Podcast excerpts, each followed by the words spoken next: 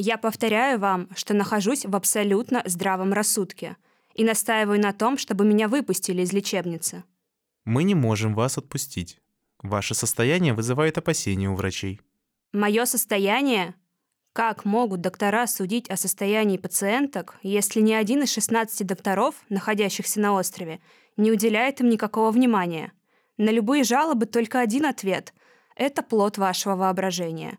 Пощупайте мой пульс, попросите вытянуть руки, задайте любые вопросы, проверьте, в здравом ли я уме. Вы не вправе держать здесь здоровых людей.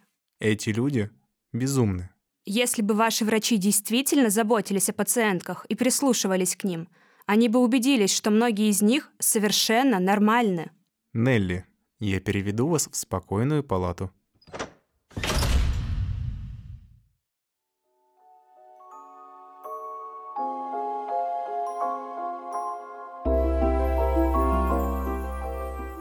22 сентября 1887 года юная журналистка Нелли Блай получила задание от редактора – попасть в печально знаменитую лечебницу для душевнобольных на острове Блэквелл, сейчас это остров Рузвельт, и написать об этом репортаж.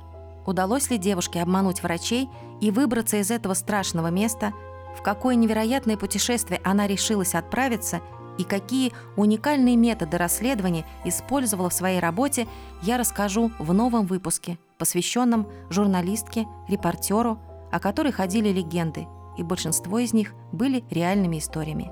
Нелли Блай, которую называли «Леди Сенсация». Привет! Это долгожданное, надеюсь, возвращение подкаста «Храбрый сердцем», в котором мы рассказываем истории вдохновляющих женщин прошлого и настоящего.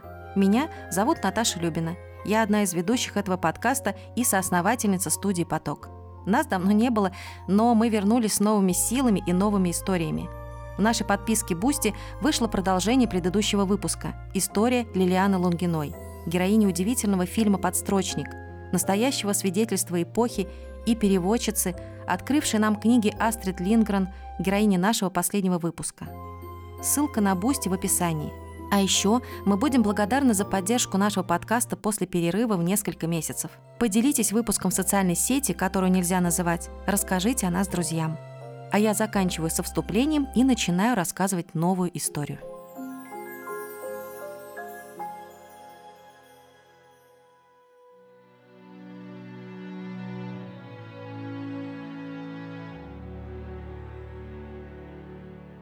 Весной 1864 года в Пенсильвании, в маленьком городке Кокран-Миллс, в семье судьи Майкла Кокрана и Мэри Джейн Каммингс родилась девочка. Для отца это был второй брак, от которого у него уже имелось 10 детей, а в браке с Мэри Джейн появилось еще пятеро. Семья жила благополучно, дети ни в чем не нуждались, детство маленькой Элизабет было счастливым. Она была смышленой невероятно упрямой, что, как принято было считать семье, передалось от деда-ирландца. Она обожала все розовое, особенно платье, за что получила прозвище Пинки. Но когда Элизабет исполнилось всего шесть, отца не стало. Вдова осталась одна с 15 детьми, обеспечить и прокормить которых не было возможности. Какой выход оставался для нее? Выйти замуж. Избранником стал некий Джон Форд, любивший крепко выпить и позволявший себе поднять руку на жену, частенько на глазах у детей. Спустя пять лет Мэри Джейн развелась, что по тем временам было решительным шагом. Конечно, семья была в бедственном положении. Мечтам Элизабет о том, чтобы закончить школу, получить образование и стать учительницей, теперь не суждено было сбыться. Учебу пришлось бросить. Тогда, в свои 16, девочка впервые поняла, как важно ценить независимость. Именно в Питтсбурге, куда переехала семья, произошла история, изменившая жизнь юной Элизабет. На глаза ей попалась статья в местной газете, которая называлась «На что годятся девушки». Начиналась она так. Что же уготовано для девушек?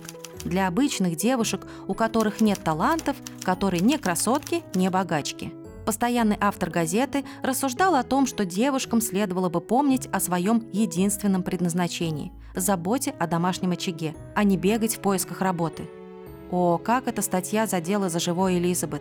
Она безуспешно пыталась найти хорошо оплачиваемую работу, соглашаясь убирать чьи-то дома, присматривать за детьми, Ведь именно эти занятия считались подходящими для женщин. Элизабет приводила в отчаяние, что в это самое время ее братья так легко устраивались на достойные должности. Она точно знала, что замужество – это не самый гарантированный и единственный секрет счастья и благополучия, как утверждал в своей статье автор. А уж предложение журналиста обратить внимание на опыт Китая, где избавлялись от лишних детей, возмутило ее до глубины души.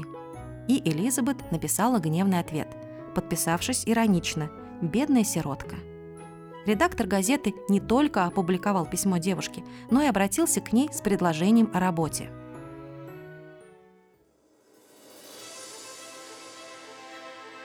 Через несколько дней Элизабет Кокран пришла в редакцию и получила должность репортера.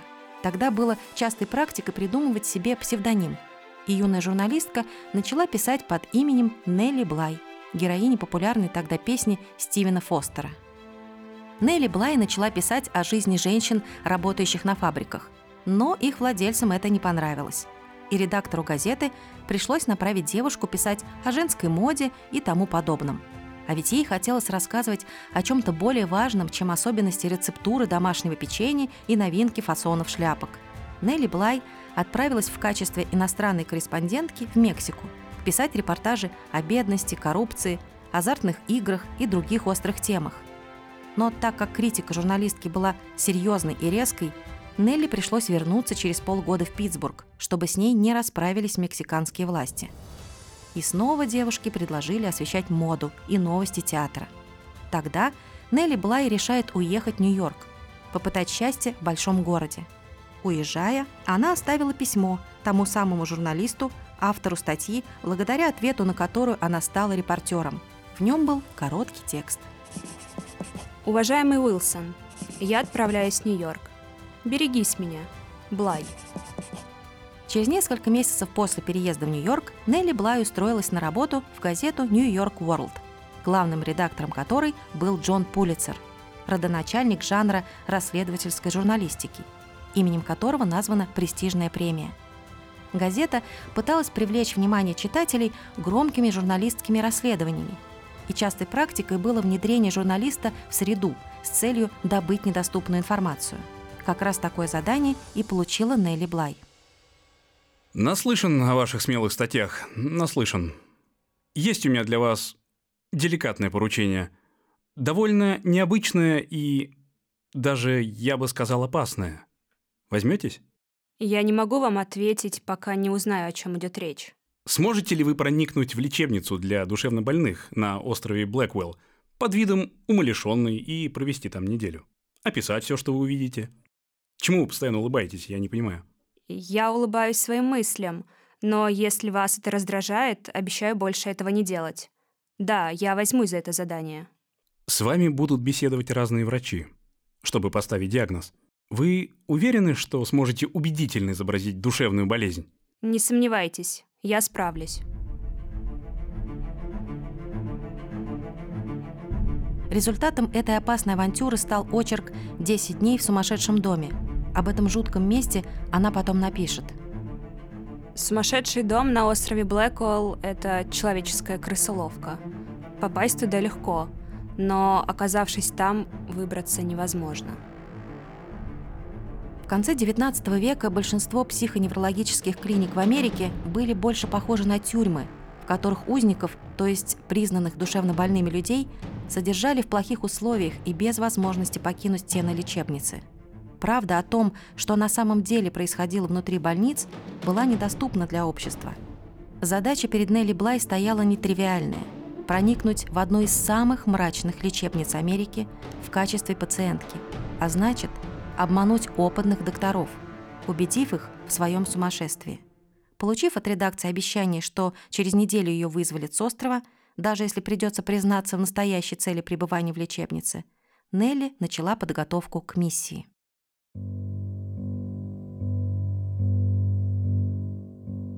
Моя задача показалась мне безнадежной. Однако ее нужно было выполнить. Я бросилась к зеркалу и принялась изучать свое лицо – я припомнила все, что читала о поведении сумасшедших. Прежде всего, они имеют обыкновение таращиться, поэтому я раскрыла глаза как можно шире и, не мигая, уставилась на свое отражение. Могу заверить, что это зрелище не внушало спокойствия даже мне самой. Нелли Блай переоделась в специально подготовленную старую одежду, нашла в адресной книге «Временный приют для женщин» и отправилась туда. По созданной ею легенде она приехала с Кубы в Нью-Йорк в поисках работы. В приюте Нелли жаловалась, что все постоялицы кажутся ей сумасшедшими и что она многое не помнит из своей жизни. Хозяйка вызвала полицейских, которые отвели девушку к судье и на осмотр врача. И Нелли Блай была признана безумной, а значит, ее следовало отправить в лечебницу. «Что это за место?» – спросила я мужчину, больно вцепившегося пальцами в мое плечо. «Остров Блэквелл. Тут живут сумасшедшие, и вам никогда отсюда не выбраться». Я не сомневалась в своем душевном здоровье и была уверена, что меня вызволят через несколько дней, но сердце мое болезненно сжалось. Четыре ученых доктора объявили меня сумасшедшей и поместили за суровые засовы и решетки сумасшедшего дома.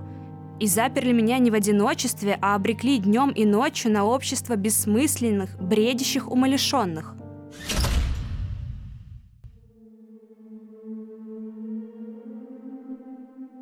Оказавшись в лечебнице на острове, Нелли Блай сменила тактику, начав вести себя абсолютно нормально. Но чем убежденнее она утверждала, что не больна, тем сильнее врачи утверждались в своем мнении о безумии девушки. С ужасом и жалостью осознавала Нелли, что большинство пациенток больницы были здоровыми женщинами, а обращались с ними, как с опасными преступниками. Условия пребывания и отношения медперсонала было больше похоже на пытки и издевательства. Из воспоминаний пациентки миссис Коттер.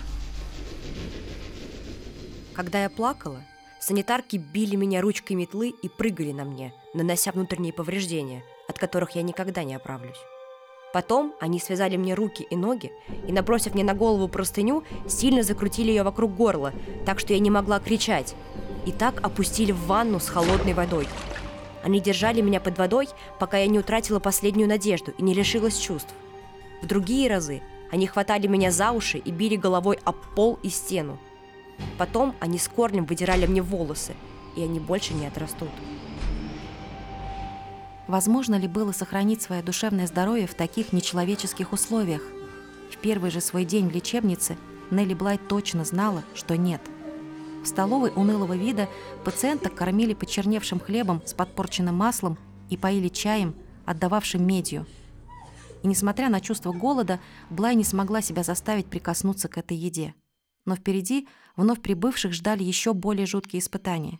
В холодной и сырой ванной комнате – Каждую из них заставляли залезать в ледяную воду, чтобы одна из безумных пациенток с ожесточением натирала их большим линялым лоскутом со зловещим хихиканьем и бормотанием. Воду не меняли. Вытирали всех одним полотенцем. После этой процедуры пациенток отправляли спать. Подо мной была простыня и клеенка, другая простыня и черное шерстяное одеяло сверху.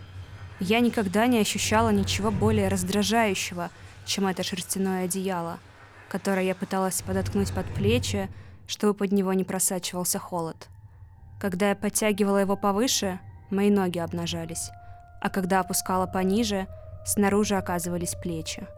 В комнате не было абсолютно ничего, кроме меня самой и кровати. Поскольку дверь заперли, я полагала, что осталась в одиночестве на всю ночь. Но вскоре услышала в коридоре тяжелую поступь двух женщин — они останавливались у каждой двери, отпирали ее, а через несколько секунд запирали снова.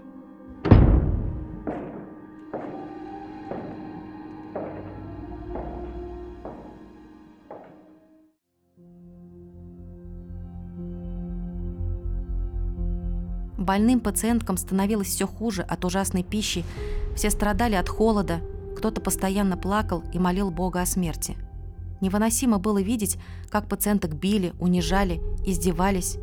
Им запрещалось говорить, читать, рисовать. Пациентка Бриджит МакГиннес рассказывала. Побои, которые я получала там, были ужасны. Меня брали за волосы и окунали в воду, пока я не начинала захлебываться, душили и били ногами. Медсестры заставляли тихих пациенток дежурить у окон, чтобы предупреждать их, когда зайдет какой-нибудь доктор – Жаловаться врачам было бесполезно. Они всегда отвечали, что все это – плоды наших больных умов. И кроме того, нас били за то, что мы им рассказывали. Медсестры опускали пациенток в воду и угрожали, что позволят им умереть, если те не пообещают ничего не говорить врачам.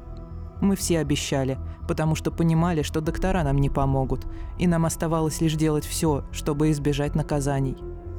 Из-за того, что я разбила окно, меня перевели в лодж, худшее место на острове. Там жутко грязно и стоит просто невыносимая вонь.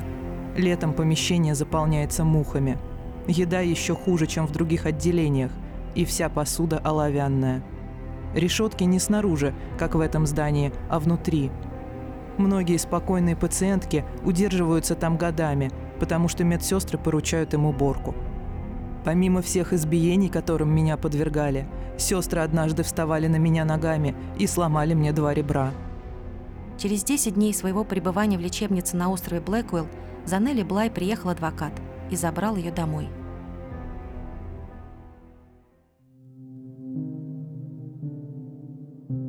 Репортаж отважной журналистки стал сенсационным. За ним последовало судебное разбирательство. Конечно, на остров отправили комиссию, и персонал, предупрежденный об их приезде, постарался скрыть все нарушения, преступления и ошибки, но одна из пациенток согласилась дать публичные показания, и комиссия и суд поддержали Нелли Блай – постановив улучшить то, что предложила репортер. Клиники выделили крупную сумму на содержание больных. Статья Блай стала серьезным сигналом для проверки других клиник и послужила толчком для изменения отношения к душевно больным. Что, за исключением пыток, может свести с ума скорее, чем подобное обращение? Этих женщин направили сюда, чтобы исцелиться. Я бы хотела, чтобы ученые-врачи которые осуждают меня за мой поступок, доказавший меру их способностей, взяли женщину, совершенно здоровую рассудком и телом, заперли ее и заставили сидеть с 6 часов утра до 8 вечера на скамье с прямой спинкой. Все это время не позволяя ей разговаривать или двигаться, не давая ей читать, держа в полном неведении о том, что происходит в мире, со скверной пищей и жестоким обращением, и поглядели – много ли понадобится времени, чтобы она повредилась в уме? За два месяца она превратится в развалину, душевно и физически.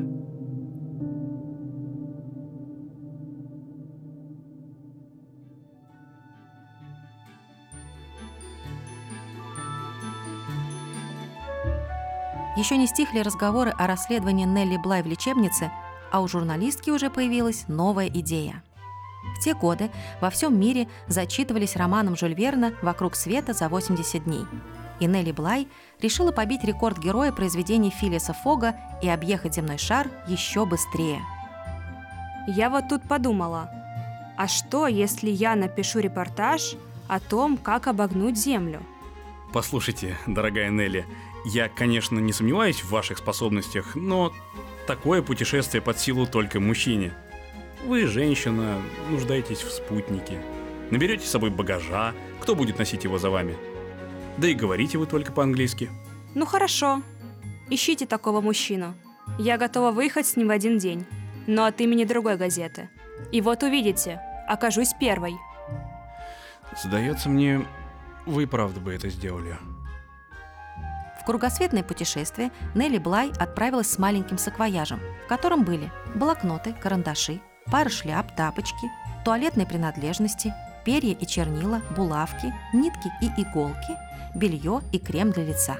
Из одежды только та, что была надета на ней. От редакции девушка получила 200 фунтов. 14 ноября 1889 года мисс Блай поднялась на борт Августа Виктории в порту Хобокина.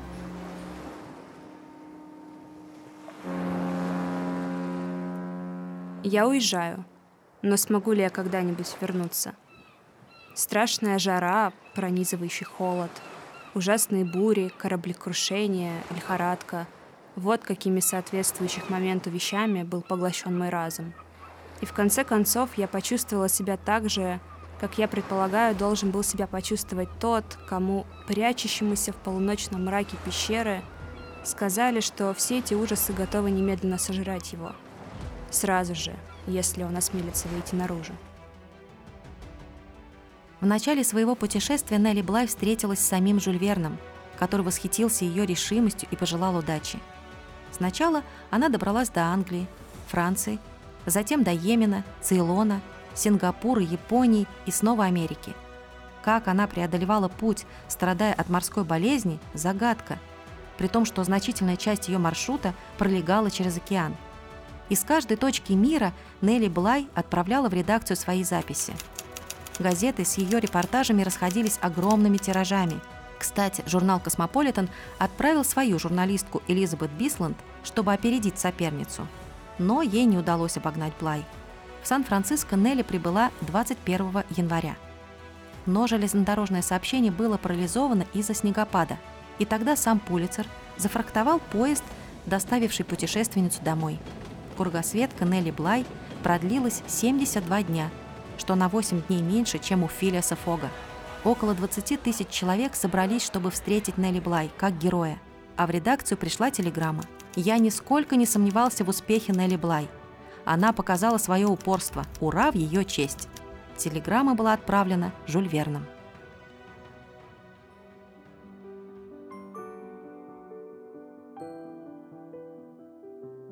Вся страна восхищалась мисс Блай. Ее портреты печатали на афишах и на коробках конфет. Ее все чаще узнавали на улице. Такая слава очень мешала ее работе, ведь теперь было сложно выдавать себя за другого человека, чтобы вести журналистское расследование. Вскоре Нелли Блай вышла замуж, чем немало удивила своих почитателей, так как избранник был значительно старше, на 40 лет. И многие подозревали девушку в корысти, а некоторые были уверены, что этот брак – очередное журналистское расследование. Но, к разочарованию сплетников, все оказалось иначе – у пары, к сожалению, не было детей, но Нелли помогала мужу, интересовалась его делами и погружалась в проблемы бизнеса. 73-летний миллионер Роберт Ливингстон Симон владел компанией, выпускающей жестяные контейнеры, бидоны и чайники. Блай организовала новую систему социального обеспечения с различными льготами для работников. Кроме того, она занималась благотворительностью, много помогая сиротам. Нелли оставила профессию репортера и после смерти супруга, став президентом компании, сделала попытку сохранить дело, доставшееся ей по наследству. Ей это не удалось. Фирма терпела убытки. Выяснилось, что управляющий присваивал себе часть прибыли, а попытки Нелли Блай добиться справедливости привели к многолетним судебным тяжбам. И тогда мисс Блай снова вернулась к своей работе журналиста. Не просто вернулась, а стала первой женщиной-репортером, освещающий события с Восточного фронта Первой мировой войны.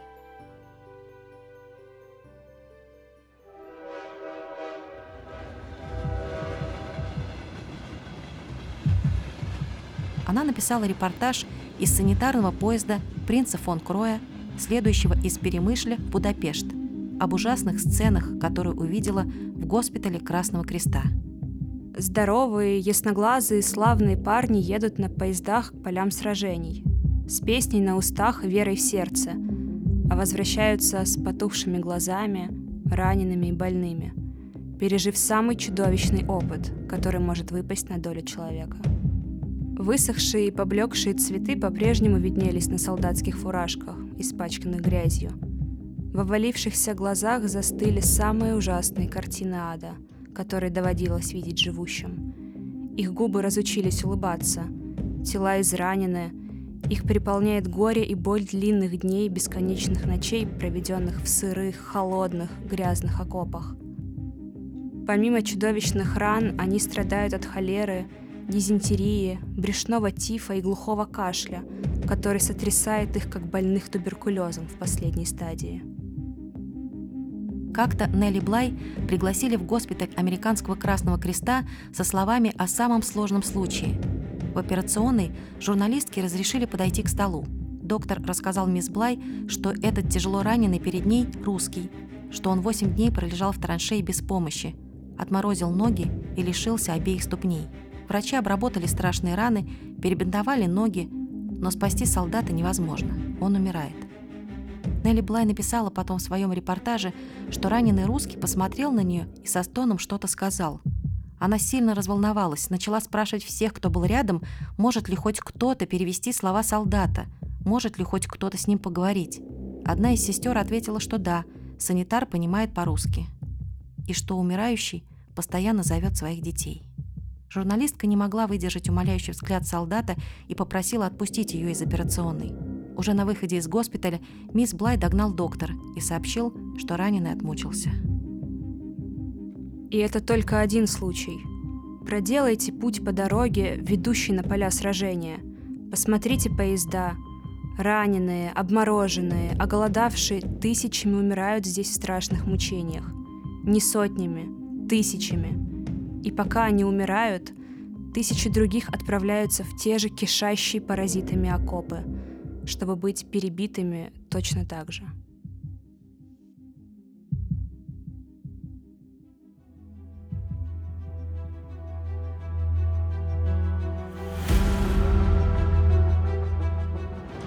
После войны Нелли Блай писала о торговле младенцами, разоблачала шарлатанов-гипнотизеров, рассказывала о Тиндере начала 20 века. Ее не стало 27 января 1922 года в возрасте 57 лет. В газетах тогда написали, что умерла лучший репортер Америки. Спустя почти 100 лет после смерти журналистки вышла книга Нелли Блай «Профессия репортерка. 10 дней в сумасшедшем доме» на русском языке. Все репортажи Нелли Блай – это невероятные приключения, опасные, страшные, иногда забавные, вдохновляющие или просто важные. В декабре 2021 года на острове Рузвельта установили памятник Нелли Блай. Он называется «Девичья головоломка», как и ее первая опубликованная статья. Это был подкаст «Храбрые сердцем» студии «Поток» и его ведущая Наташа Любина. Если вам понравился выпуск – Поделитесь им в социальных сетях, отправьте друзьям или оставьте отзыв на любой платформе. Ищите дополнительные выпуски в Boosty и до встречи!